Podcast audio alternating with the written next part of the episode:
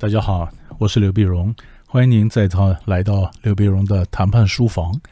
那么这一集呢，我们将跟各位谈到对方已读不回时候该怎么办啊？已读不回，那已读不回呢？当然有很多状况了，就是呃，同学常常问我说，就是我们发信给人家，结果人家没反应。你知道吧？我们发信给人家，也许我发了 quotation 啊，我发了嗯这个产品的说明了，我发里面什么的给人家，就人家完全没有反应。那完全没有反应，这时候我该怎么办？啊，我该怎么办？那我该怎么办呢？其实这有很多种状况，我们一个个来看啊。第一个呢，我在上课的时候常常跟同学谈到，我们在谈判的时候呢，其实有四个装啊，要很会演，你要会装。那装呢，包括装死、装傻、装疯、装病。装死呢，其实就是呃装睡一样，就是听不到啊，听不到你讲什么，我没听到啊，没听到。那装傻什么呢？听不懂，听不懂。那尤其在我们中国文化这种地方啊，这种环境之下更是如此。因为就学术上来讲呢，我们中国人呢，或包括东方人，很多都是一样啊，就是所谓的高情境文化。高情境文化就是很多话呢，就是讲究默契，讲究默契。那么举手投足之间呢，你大家都晓得我是什么意思。那有些人比较通俗的来讲，就说中国人讲话一半靠听力，一半靠默契。那你如果听力不行，你默契不够。啊，举手投足之间呢，未能心领神会，就听不懂。可有人呢，他就是故意的嘛，所以他这就让很多人呢，可以在中间找到一个空子啊，搞到一个空间，他就听不懂嘛，听不懂，听不懂呢，所以这这装死呢，装傻，装疯呢。川普就用这招啊，金正恩也是用这招啊，啊，那么装疯呢，装疯就是我我我就不理性嘛，你要不要跟我一般见识？啊，你最好不要跟我一般见识，因为我在装疯，是吧？然后最后呢，我们讲的装病，那装病呢，那更是，呃，装病的时候，政治人物尤其喜欢装病。我可能忽然打点滴了，忽然我身体不适了啊，那么各种忽然肚子痛了啊，各种大大小小的谈判呢，常常都是有人呢从装病里面找到了一点空间，所以装死、装傻、装疯、装病。那同学问的问题就是，我们讲的人家，人家就故意没听到嘛？就是讲的装死这一块，装死这一块呢，就他为什么没听到呢？呃，没听到有很多原因了。有的时候呢，人人呢没听到是种智慧的表现，你知道吗？没听到跟没看到是同一件同一个概念，就是就是我不知道，该我知道的我就知道，不该我知道的我也不想打听。以前的《如懿传》里面有一段很精彩的，那皇帝呢，霍建华演的皇帝呢，就问个太监李煜：“李煜，你刚刚看到什么？”李煜说：“陛下让奴才看到，奴才就看到；陛下不让奴才看到，奴才就什么都没看到。这样子活得比较久，你想吗？所以又是为什么我今天会没听到呢？因为我就不想听到嘛，这是一个自保。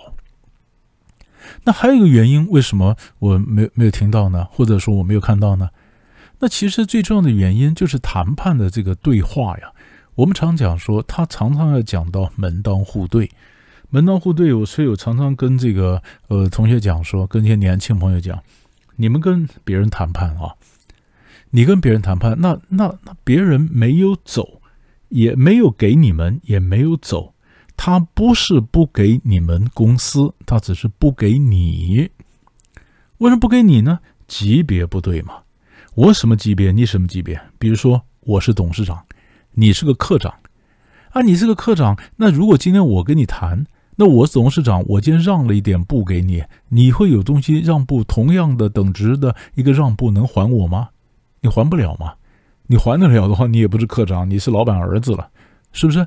所以通常来讲，你这个科长来跟我谈，我可能跟你打个招呼，哈拉一下，我叫我的科长跟你谈，我怎么会自己跟你谈呢？是不是？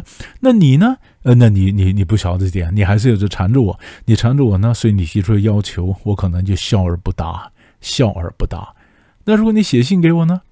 你写信给我的话，我如果拒绝你，你难过；我如我如果呃答应你，我难过。所以最好的方法就是已读不回嘛。已读不回就被认为是个软拒绝，软拒绝，软拒绝。下次我们一起见面的时候，你就问我了。老师，我上次写信给你啊，就你没有回，那我一定讲啊，有吗？有吗？没收到啊，没收到，呃，就就过去了，对吧？就是我就没收到嘛，啊，没收到，那你要跟我演下去啊，因为我拒绝你，但是我还不想翻脸，以后我们还有见面的机会，一个转还的空间嘛，那你就转回来了，是不是？所以这是一种，这是一种状况。啊，这种状况，那么已已读已读不回，但是我也讲各位，你也不要太紧张。我常常跟很多学生讲说，你如果写信给我哈，第一次我没有回，不要难过，可能是我不小心那个信呢，我 delete 掉了，我删掉了。你寄第二次，寄第二次还没有回，也别难过，可能是我想回，我忘了回。你寄第三次，第三次我看到如果还没有回，那就表示我真的不想回了，真的不想回了呢。呃，就是我刚刚讲的，但是我也不想翻脸，我们就过去了，是不是哈？所以已读不回，呃，或者说没反应，他当当然有他这个智慧在里面。但是同学问的当然不是这些嘛，同学问的就是，那如果我今天真的有 quotation 呢，什么这样给他，然后呢他没反应，那我到底该怎么解读呢？哈，所以我还是那句话，你也不要太过度解读，为什么呢？因为可能第一个对方询价。他不是马上要买，对不对？他只是得到一些想得一些 information，然后他摆在 file 里面，长官叫他去询价去打听一下，他可能不是马上要买。然后第二个呢，他可能他今天就算他今天想买，他准备要回复你，结果他们公司发生了变化，或这个人发生了变化，这个人可能确诊生病。这个人他可能那么呃被这斗争失败，他这个丢官了，他会调了别的单位了啊，或者说他们公司被 merge 了，被一个新的大的公司买了，新东家有别的打算，所以说原来所以谈的要买的东西就暂停了，对不对？那么或者有什么样的更重要的事，你不晓得，在谈判过程里面呢，人和事都会变化，人和事一变化呢，很多事情优先顺序。就就就就不一样了嘛，对不对？那你说我怎么知道？我们当然不知道了，你要去问嘛。所以你要保持接触啊，你要飞。如果人家不在台湾的话，你真的还要飞到那儿去。那可能他今天是在印度啦，他可能东南亚哪个国家啦。那你在台湾，你在电脑边、电脑的键盘上去猜，你怎么猜出来呢？你所以人要过去了解他们那个状况嘛？为什么讲着讲着全无下文了？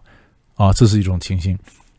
那还有一种情况，人家没有回呢。也许，嗯，是我们解决争端呢，或者是别的类型的谈判。那所以我们总要给个期限呢。所有东西都要给期限呢。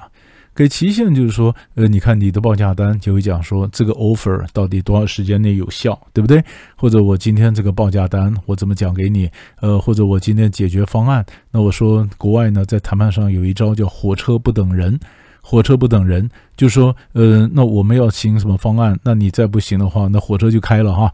或者我给你一个期限，什么时间之前，如果说你没有回复的话呢，我们就假设你是表示同意的，或者我假设你不参，或者假设你是不同意啊。不管哪种状况，我假设一种状况。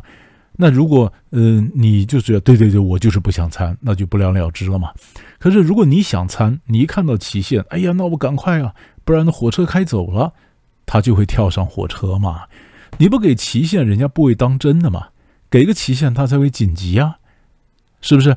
当然，还有最后的原因，有的时候我们写信给人家呢，那么有些人就为什么人家收到的信人没有回呢？您的主旨没有写好，你知道吧？有的人主旨写的太复杂，或有的时候主旨写的太抽象。你主旨这你这封信的主旨你写的太抽象，我说哦，原来你要跟我谈一个经营理念的什么问题哈？那这个不急嘛，等我心有余力，我慢慢再点开来看那封信，我可能点都没点开，是不是？所以有些日本人就建议，如果你的主旨呢就写得很清楚，那我们希望你表示意见，你是 yes or no 啊？你你只要告诉我你是 y 还是 n 啊？yes or no 就可以了。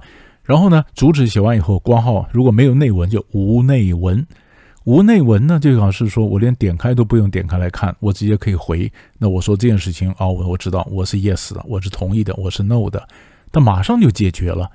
可是如果你的这个主旨写的很长，我又看不懂，我以为要点开来看，我好好的静下来想一想，给个意见。那对不起，我现在没时间，那等我明天下午忙完了我再看吧。那明天下午我又忘记了，这个信就过去了。对不对？所以跟主旨怎么写是有关的啊。那么当然，所以这就抓几个重点。那有人讲说回不回信可能跟文化也有关哈。那这个已经超出我们今天这个主题，我就不谈了啊。但是我就告诉你说，已读不回呢，它的状况是非常多的，非常多，非常多呢。那我们这每一个状况，一个个静下心来抽丝剥茧来解决，不要太早下结论。你知道吧？不要太早下结论，等一等，看后面的状况，你才能找到比较好的解决方案。那么，一点东西给大家做个参考。我们下一集再见。